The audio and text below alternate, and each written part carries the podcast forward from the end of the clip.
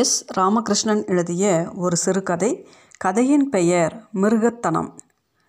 அன்று காலை பதினோரு மணிக்கு நாயை வைத்தியரிடம் அழைத்து போக வேண்டும் என்று முன்பதிவு செய்திருந்தாள் சியாமலா உண்மையில் நாய் ஆரோக்கியமாகவே இருந்தது. ஆனால் அதன் சுபாவம் மாறியிருப்பதைத்தான் அவளால் புரிந்து கொள்ளவே முடியவில்லை. திருமணமாகி வரும் வரை அவள் நாய் வளர்த்ததில்லை. ஆனால் அவளது கணவன் ராஜனுக்கு நாய் வளர்ப்பதில் அதிக ஆர்வம் இருந்தது.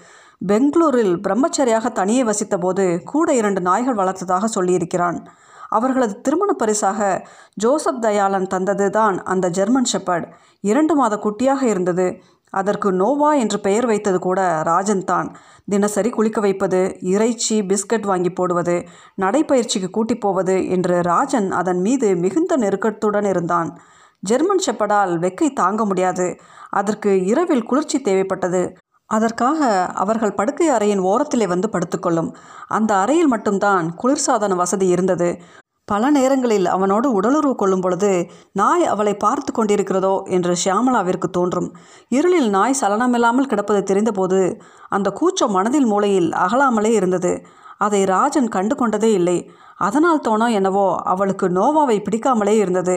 சில நேரங்களில் அலுவலகம் விட்டு அவனுக்கு முன்னால் ஷாமலா வீடு வந்தபோது நோவா வேகமாக வந்து அவள் மீது தாவி ஆசையோடு நக்க துவங்கும் அவள் எரிச்சல் அடைந்தபடியே அதை விளக்குவாள்.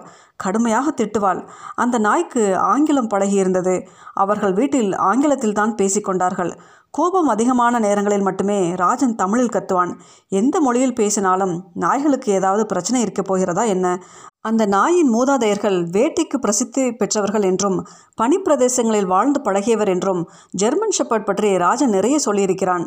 ஏன் இப்படி தன்னைப் போல அதுவும் தன் பூர்வீகம் மறந்து இப்படி தங்கள் வீட்டில் வந்து அடைப்பட்டு கிடக்கிறது என்று தோன்றும் நிமிஷங்களில் அதன் மேல் ஒரு பரிவு உண்டாகும்.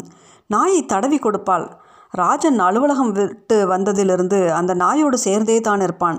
அவன் டிவி பார்க்க துவங்கும் போது அது காலடியில் படுத்துக்கொள்ளும். அவன் உற்சாகமாக கைத்தட்டி விளையாட்டினை ரசிக்கும் போது அதன் முகத்திலும் அதன் உற்சாகம் தொற்றிக்கொள்ளும். ராஜன் அலுவலக பயணமாக கிளம்பும் நாட்களில் நோவா பரிதவக்கி தொங்குவதை கண்டிருக்கிறாள். அது தன்னை விடவும் அவன் மீது அதீத அக்கறையும் ஈடுபாடும் கொண்டிருக்கிறதோ என்று கூட தோணும். நாயோடு உள்ள உறவை பொறுத்தவரையில் ராஜன் அருமையான மனிதன்தான். ஆனால் அவளால் தான் அவனோடு சேர்ந்து வாழ முடியாமல் போயிருந்தது. அவர்கள் திருமணமாகி ஒன்றரை வருஷத்திற்குள் பிரிந்து விட்டார்கள் அவன் அதே நகரில் வேறு அலுவலகத்திற்கு இடம் மாறி போய்விட்டான். எப்போதாவது அவளிடம் தொலைபேசியில் பேசுவதுண்டு. அவர்கள் பிரியும் நாளில் அவள்தான் நோவா தன்னிடம் இருக்கட்டும் என்று வைத்துக்கொண்டாள் சில நாட்களிலே வேலை வீடு என்று தனித்து வாழ பழகி அவளுக்கு நோவாவை கவனிப்பதும் அதோடு பேசுவது அதை கட்டி கொண்டு உறங்குவது மட்டுமே இயல்புலமாக இருந்தது. ஆனால் கடந்த சில வாரங்களாவே நோவா குலைப்பதில்லை என்பதை அவள் ஒரு நாளில் கண்டுபிடித்தாள். கடைசியாக நோவா எப்போது குறைத்தது? யோசிக்கையில் மனதில் அப்படி ஒரு நாள் தென்படவே இல்லை. அறியாத மனிதர்கள் வரும்பொழுது ஓடி அவர்களை வழிமறிக்கிறதே அன்றி அது கத்துவதே இல்லை. ஏன் இப்படி இருக்கிறது என்று அவள் கவனிக்க துவங்கினாள். நோவா அந்நியர்களை கண்டு மட்டுமில்லை எதற்குமே சப்தமிடுவதில்லை. அதன் முகத்தில் தீர்க்க முடியாத துயரொன்று படர்ந்திருந்தது. அதை கலைப்பதற்காக அவள் புத்தகம் ஒன்றால் அதை அடித்து கூட பார்த்து விட்டாள் அது சப்தமிடவே இல்லை. எதற்காக இந்த உக்கிர மௌனம்? உலர்ந்த காயம் போல அதன் குரல் ஒடுங்கி போயிருக்கிறதா? நாயின் மௌனத்தை அவளால் தாங்கவே முடியவில்லை. சில நாட்கள் அவள் பாதி உறக்கத்தில் விழித்து பார்த்த பொழுது நோவா இருட்டிற்குள் உட்கார்ந்திருப்பது தெரியும். எழுந்து அதை தன்னோடு இருக்க கட்டிக்கொண்டு என்னடா வேணும்? என்பாள். அதன் காதுகள் விடைத்து கொள்ளும். கண்களில் பரிவு கசியும். அவள் நாயின் ரோமங்களை நெற்றியை தடவி விட்டபடியே பார்ப்பாள். ஏன் இந்த நாய் தன் இயல்பை மறந்து இப்படி இருக்கிறது? என்று யோசித்து கொண்டே இருப்பாள். தெரிந்தவர்கள் நண்பர்கள் பலரிடமும் அதை எப்படி சரி செய்வது என்று கேட்டாள். இதற்காகவே நோவாவை கடற்கரைக்கு அழைத்து போனாள். சில வேளைகளில் அதிக மக்கள் நடமாட்டம் உள்ள வீதிகளுக்கு கூட அதை கூட்டி சென்றாள். செடிக்கு தண்ணீர் பாய்ச்சும் குழாயை வைத்து அதன் மீது தண்ணீரை பாய்ச்சி விளையாடினாள். அது துள்ளியது தாவியது. ஆனால் சப்தமிடவே இல்லை. குறைக்காத நாயாக இருப்பது அவளுக்கு குற்ற உணர்ச்சி தருவதாக இருந்தது. இதற்காகவே ஒரு முறை பெற்று பிரிந்த ராஜனை தேடிப்போய் நோவாவை பற்றி பேசினாள். அவன் ஜெர்மன் செப்பர்ட் வகை நாய்கள் விசித்திரமானவை. அதை கையாள்வது எளிதில்லை. உன்னால் அதை வளர்க்க முடியாது. விற்றுவிடு என்று ஆலோசனை சொன்னான். அவள் அப்படி இல்லை. உன்னை பிரிந்திருப்பதுதான் காரணமாக இருக்கக்கூடும். சில நாட்கள் அதை உன்னோடு வைத்திருந்து பார் என்றாள். அவனும் பார்க்கலாம் என்றான். மறுநாள் அவளை ராஜன் தங்கியிருந்த குடியிருப்பில் நோவாவை கொண்டு போய் விட்டு வந்தாள். மூன்றாம் நாள் ராஜன் ஃபோன் செய்து நோவா ரொம்பவும் மாறிவிட்டது. அவள் சொன்னது போல அது கத்துவதே இல்லை. அது சுவரை வெறித்து பார்த்தபடியே இருக்கிறது. நாய்களை புரிந்து கொள்ள முடியாது. அதன் கண்களில் வெறுப்பு பீரிடுகிறது. நீயே வந்து கூட்டி போய்விடு என்றான். அன்றிரவு நோவாவை வீட்டிற்கு கூட்டி வந்து நெடுநேரம் அதோடு பேசிக்கொண்டிருந்தாள் அவள் ராஜனை காதலித்த கதையை அதற்கு சொல்லி கொண்டிருந்தாள். நோவா தலை கவிழ்ந்தபடியே இருந்தது. மறுபடியும் சொல்லும்போது யாருக்கோ நடந்த கதை போல் இருந்தது. இவ்வளவிற்கும் அது என்றோ நடந்த விஷயமில்லை. இரண்டு வருஷங்களுக்குள் தான் இருக்கும். அப்போது தான் ஷியாமலா அலுவலகத்திற்கு பெங்களூரிலிருந்து ராஜன் வந்திருந்தான். அனிருத்ராவின் பிறந்த நாள் பாட்டின் போது தான் அவர்கள் நிறைய பேசிக்கொண்டார்கள் அதன் பிறகு ஷியாம்லா தான் அவனை பிடித்திருப்பதாக முதலில் தெரிவித்தாள். ஒருவேளை பதவி உயர்வில் தான் அமெரிக்கா போவதாக இருந்தால் திருமணம் செய்து கொள்ள இரண்டு ஆண்டுகள் ஆகும் பரவாயில்லையா? என்று ராஜன் கேட்டான். அவள் தானும் அமெரிக்கா வந்து விடுவதாக சொன்னாள். அவர்கள் அதிகம் காதலிக்கவில்லை. இரண்டு முறை ஒன்றாக திரைப்படம் பார்த்தார்கள். ஒரு முறை ஒன்றாக உடன் வேலை செய்யும் திருமுருகனின் திருமணத்திற்காக பாபநாசம் சென்றார்கள். அன்று ராஜன் அருவியில் குளிக்கவில்லை. திரும்பி வரும்பொழுது அவளோடு ரயிலில் சீட்டு விளையாடினான். பொதுவில் அவன் அதிகம் கலகலப்பில்லாதவன் என்றுதான் அவளுக்கு தோன்றியது. ஆனால் அவளோடு நெருக்கமாகவும் வேடிக்கையாகவே ராஜன் பேசினான். ஷியாமலாவுக்கு முன்பாகவே அவளது தங்கை சித்ராவிற்கு திருமணமாகியிருந்தது. அவள் இரண்டு வருஷங்கள் ஆஸ்திரேலியாவில் உயர் படிப்பு படிக்க போன காலத்தில் அது நடந்திருந்தது. அப்போது அது பெரிய விஷயமாக தெரியவில்லை. ஆனால் ஊர் திரும்பி வேலைக்கு போன போது ஷியாமலாவின் மனதிற்குள் தனக்கு முன்பாக சித்ரா திருமணம் செய்து கொண்டது பிடிக்காமல் தான் இருந்தது. ஒவ்வொரு முறை தங்கியை பார்க்கும் பொழுதும் அவள் அப்போது தான் புணர்ச்சியிலிருந்து எழுந்து வந்திருக்கிறாளா என்பது போல மனதில் தோன்றுவதை ஷியாமலாவால் கட்டுப்படுத்தவே முடியவில்லை. அதற்காகவே ஷியாமலா வேகமாக திருமணம் செய்து கொண்டு விட வேண்டும் என்று அவசரப்பட்டு கொண்டிருந்தாள். அவர்களாகவே திருமணத்திற்கான நாளை குறித்தார்கள். உடைகள் நகைகள் வாங்கினார்கள். திருமணத்திற்கு பிறகு குடியேறப் போகும் புதிய வீட்டை வாடகைக்கு பிடித்தார்கள். அவர்கள் எதிர்பார்த்ததை விடவும் அதிகம் நண்பர்கள் திருமணத்திற்கு வந்திருந்தார்கள்.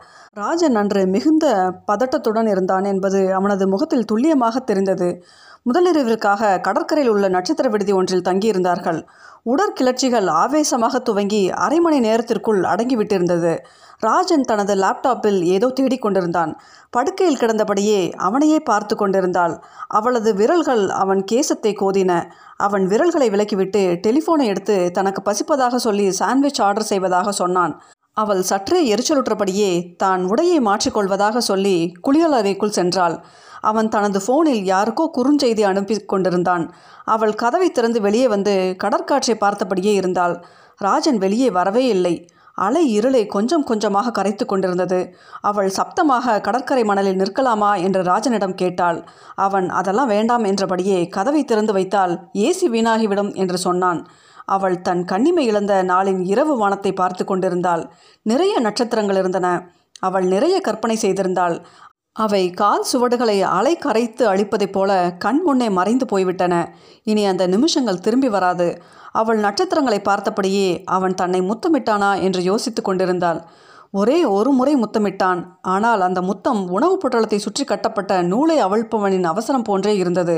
அவள் நிறைய முத்தங்களை அவனுக்கு தந்தாள். அவன் அந்த அளவு திருப்பி தரவில்லை. அவர்களை மீறி உடல்கள் ஒன்றையொன்று சேர்ந்து தங்கள் இச்சைகளை தீர்த்து கொண்டன. அவ்வளவுதானா என்பது போல் இருந்தது.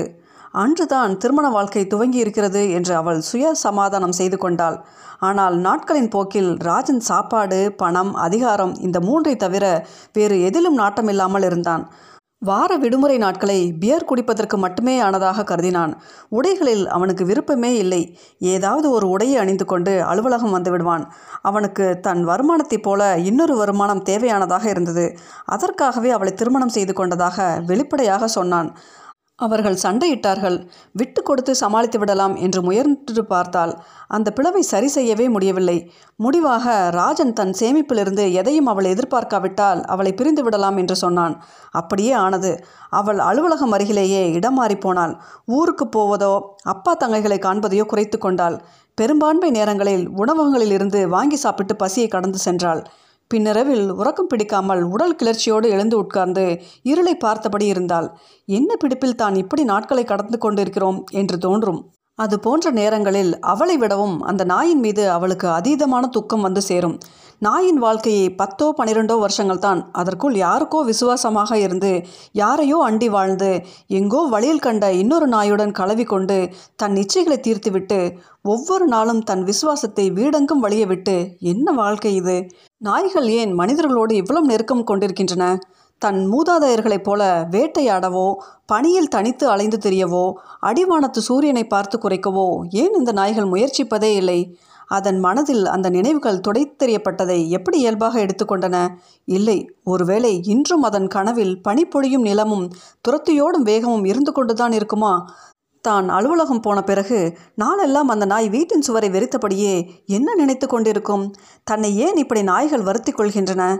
அவள் அந்த நாய்க்காக வேதனை கொள்வாள். அப்போதும் கூட தன்னால் ஒருபோதும் அதன் நிஜமான உணர்ச்சிகளை புரிந்து கொள்ள முடியாது என்று தோன்றும். நாய்களின் மௌனம் இத்தனை வலிமையானது என்பது அவள் அப்போது தான் அறிந்து கொள்ளத் துவங்கினாள்.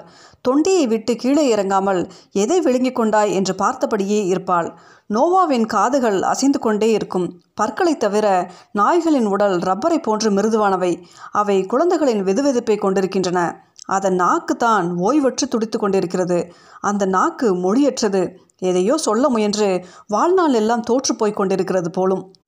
மருத்துவமனை மிக சுத்தமானதாக இருந்தது. மருத்துவர் அவளை விடவும் வயதில் இளையவராக இருந்தார். அவர் நோவாவை பரிசோதனை செய்துவிட்டு அது ஆரோக்கியமாக இருப்பதாக சொல்லியபடி அவளது பிரச்சனை என்னவென்று விசாரித்தார். நோவா குறைப்பதே இல்லை என்றால் அவர் சிரித்தபடியே நல்லதுதானே என்றார். இல்லை அது திடீரென குறைப்பதை நிறுத்தி கொண்டு விட்டது என்று சொன்னாள். அவர் நாயின் அருகில் சென்று அதன் குரல் வலையை தன் கைகளால் பிடித்து பார்த்தார். அது சப்தமிடவில்லை. சிறிய டார்ச் லைட்டால் அதன் வாயை பரிசோதனை செய்தார். பிறகு வியப்புடன் குரல் வழியில் எந்த பிரச்சனையும் இல்லை. ஏன் அது கத்துவதில்லை என்று அவளிடமே திரும்ப கேட்டார். அவள் எப்போதிருந்து அது குலைக்கவில்லை என்று தனக்கு தெரியவில்லை என்றும் கடந்த சில வாரங்களாகவே அப்படித்தான் இருக்கிறதும் என்றாள். மருத்துவர் அந்த நாயின் வயதை விசாரித்தார். இரண்டரை இருக்கும் என்றாள். அந்த நாய் இதுவரை ஏதாவது பெட்டை நாயோடு பழகி இருக்கிறதா என்று கேட்டார். இல்லை அது தன் வீட்டிற்குள்ளாகவே வளர்கிறது என்றாள் ஷாம்லா. ஒருவேளை பாலுணர்ச்சி காரணமாக நாய் கத்தாமல் இருக்கக்கூடும் என்றபடியே அதை முயற்சி செய்து பார்க்கலாமே என்றார். ஒரு பெட்டை நாயை எப்படி கண்டுபிடிப்பது? எப்படி அதை இதோடு பழக விடுவது என்று அவளுக்கு குழப்பமாக இருந்தது. அவர் தன் மேஜை டிராயரிலிருந்து ஒரு விசிட்டிங் கார்டை எடுத்து இவர்களை பார்த்தால் இந்த நாய்க்கு பொருத்தமான பெண் நாயை ஏற்பாடு செய்து தருவார்கள் என்று சொன்னார். எப்போது அங்கே தான் போவது? என்று மருத்துவரிடம் கேட்டபோது அதற்கும் முன்பதிவு செய்து கொள்வது நல்லது என்றார். அங்கிருந்தபடியே அந்த எண்ணில் தொடர்பு கொண்டு மறுநாள் மதியம் மூன்று மணிக்கு அழைத்து வரும்படியாக முன்பதிவு செய்து கொண்டாள். அடுத்த நாள் நாயை வீட்டிலிருந்து கூட்டி போகும்போது அவளுக்கு கூச்சமாக இருந்தது. முதன்முறையாக நோவா ஒரு பெண்ணை அடையப் போகிறது. அவளை நோவாவிற்கு பிடித்திருக்குமா? எளிதாக அதன் பாலுணர்ச்சி தீர்த்து கொண்டு விடுமா? அவள் குழப்பமான யோசனைகளுடன் நாயை அழைத்து கொண்டு சென்றாள். அது நாய்களுக்கான பிரத்யோக பொருள் விற்பனையகமாக இருந்தது. அந்த வீட்டில் நடுத்தர வயது மனிதர் ஒருவர் மட்டுமே இருந்தார். நோவாவிற்கு இணையாக போகிற பெண் நாய் இன்னும் சற்று நேரத்தில் வந்துவிடக்கூடும் என்றார். அவள் நோவாவோடு காத்து கொண்டிருந்தாள். நீல நிற சாண்ட்ரோ கார் ஒன்றிலிருந்து இன்னொரு ஜெர்மன் ஷெப்பர்ட் நாய் இறங்கியது. அது தனது நோவாவை விடவும் பருத்திருந்தது அந்த நாயை அழைத்து கொண்டு வந்த ஆள் நோவாவை பார்த்தபடியே நின்று கொண்டிருந்தான். நோவா அந்த பெண் நாயின் பக்கம் திரும்பவே இல்லை. இரண்டையும் ஒன்றாக விட்ட போதும் கூட அது விலகி விலகி வந்தது. பெண் நாயின் உரிமையாளன் தனக்கு தெரிந்த வழிகளை முயற்சித்து நோவாவை ஈர்க்க முயற்சித்தான். நோவா வாளை அசைத்தபடியே ஓடி அவள் அருகில் வந்து நின்று கொண்டது. அதற்கு பால் கிளர்ச்சிகளே இல்லை போலும். பெண் நாய் அதை கண்டு சப்தமிட்டது. ஆனால் நோவா சப்தமிடவே இல்லை. அரை மணி நேர போராட்டத்திற்கு பிறன் பெண் நாயை கூட்டிக் கொண்டு அந்த ஆள் கிளம்பி போனான். அவள் நோவாவை திரும்ப ஆட்டோவில் அழைத்து கொண்டு வந்தாள். ஆத்திரமாகவும் வருத்தமாகவும் இருந்தது. வீட்டில் அன்று அவளும் சாப்பிடவில்லை. நோவாவிற்கும் எதையும் கொடுக்கவில்லை. தான் நோவாவை விட்டு பிரிந்து விடுவதைத் தவிர வேறு வழிகள் இல்லை என்று அவளுக்கு தோன்றியது. அதை தன்னோடு வைத்து கொண்டிருந்தால் தன் இயல்பு மாறிவிடுவதோடு நடந்து போன திருமண முறிவு மனதில் ஆறாத ரணமாகி கொண்டிருப்பதை அவள் உணரத் துவங்கினாள். இரண்டு நாட்கள் அதை பற்றியே யோசித்து கொண்டிருந்துவிட்டு முடிவில் ஒரு ஏஜென்சியிடம் சொல்லி அதை விற்பதற்கு ஏற்பாடு செய்தாள். அவள் அலுவலகத்தில் இருந்த நேரத்தில் ஒரு பேராசிரியர் ஃபோன் செய்து அதை தான் வாங்கி கொள்ள விரும்புவதாக சொன்னார். அவள் நோவாவை பற்றி எடுத்து சொன்னபொழுது அவர் தனக்கு எழுபது வயதாகிறது என்றும் அதுவும் தன்னைப் போல வாயை மூடிக்கொண்டிருப்பதில் தனக்கு ஒரு பிரச்சனையும் இல்லை என்றார். அவள் ஞாயிற்றுக்கிழமை காலையில் வீட்டிற்கு வரும்படியாக சொன்னாள்.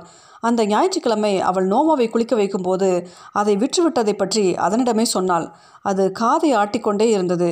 பதினோரு மணி அளவில் பேராசிரியர் வருகை தந்தார். அவருக்கு நோவாவை பிடித்திருந்தது.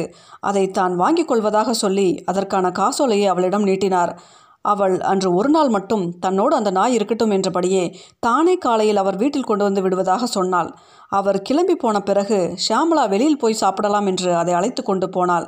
பகலெங்கும் நகரில் அலைந்து திரிந்தாள். இரவு வீடு திரும்பும் பொழுது நோவா எப்போதும் போல இருளில் படுத்துக்கொண்டது அவள் அதை பார்க்க மறுத்து புரண்டு படுத்திருந்தாள் நாயின் கண்கள் இருளிற்கும் ஒளிர்ந்து கொண்டிருந்தன. பிறகு தன்னை அறியாமல் விசுமையபடியே எழுந்து அதை கட்டிக்கொண்டாள் நாயின் வெதுவெதுப்பு அவள் உடலெங்கும் நிரம்பியது. என்னை நானே ஏமாத்திக்கிட்டு இருக்கேன் அது உனக்கு தெரியுதாடா? நான் நல்லவ இல்லை. செல்ஃபிஷ் என்று அவள் ஆவேசத்துடன் புலம்பியபடி கட்டிக்கொண்டாள் நாயின் நாக்கு ஈரத்துடன் அவள் கைகளை தடவியது. அதன் பரிவை தாங்க முடியாமல் அவள் உடைந்து அழுது கொண்டிருந்தாள். நோவா மௌனமாக காதுகளை அசைத்தபடியே இருந்தது. இருவராலும் அவ்வளவுதான் செய்ய முடியும் என்பது போலவே அவர்களை வெறித்து பார்த்து கொண்டிருந்தது அறையின் இருள்.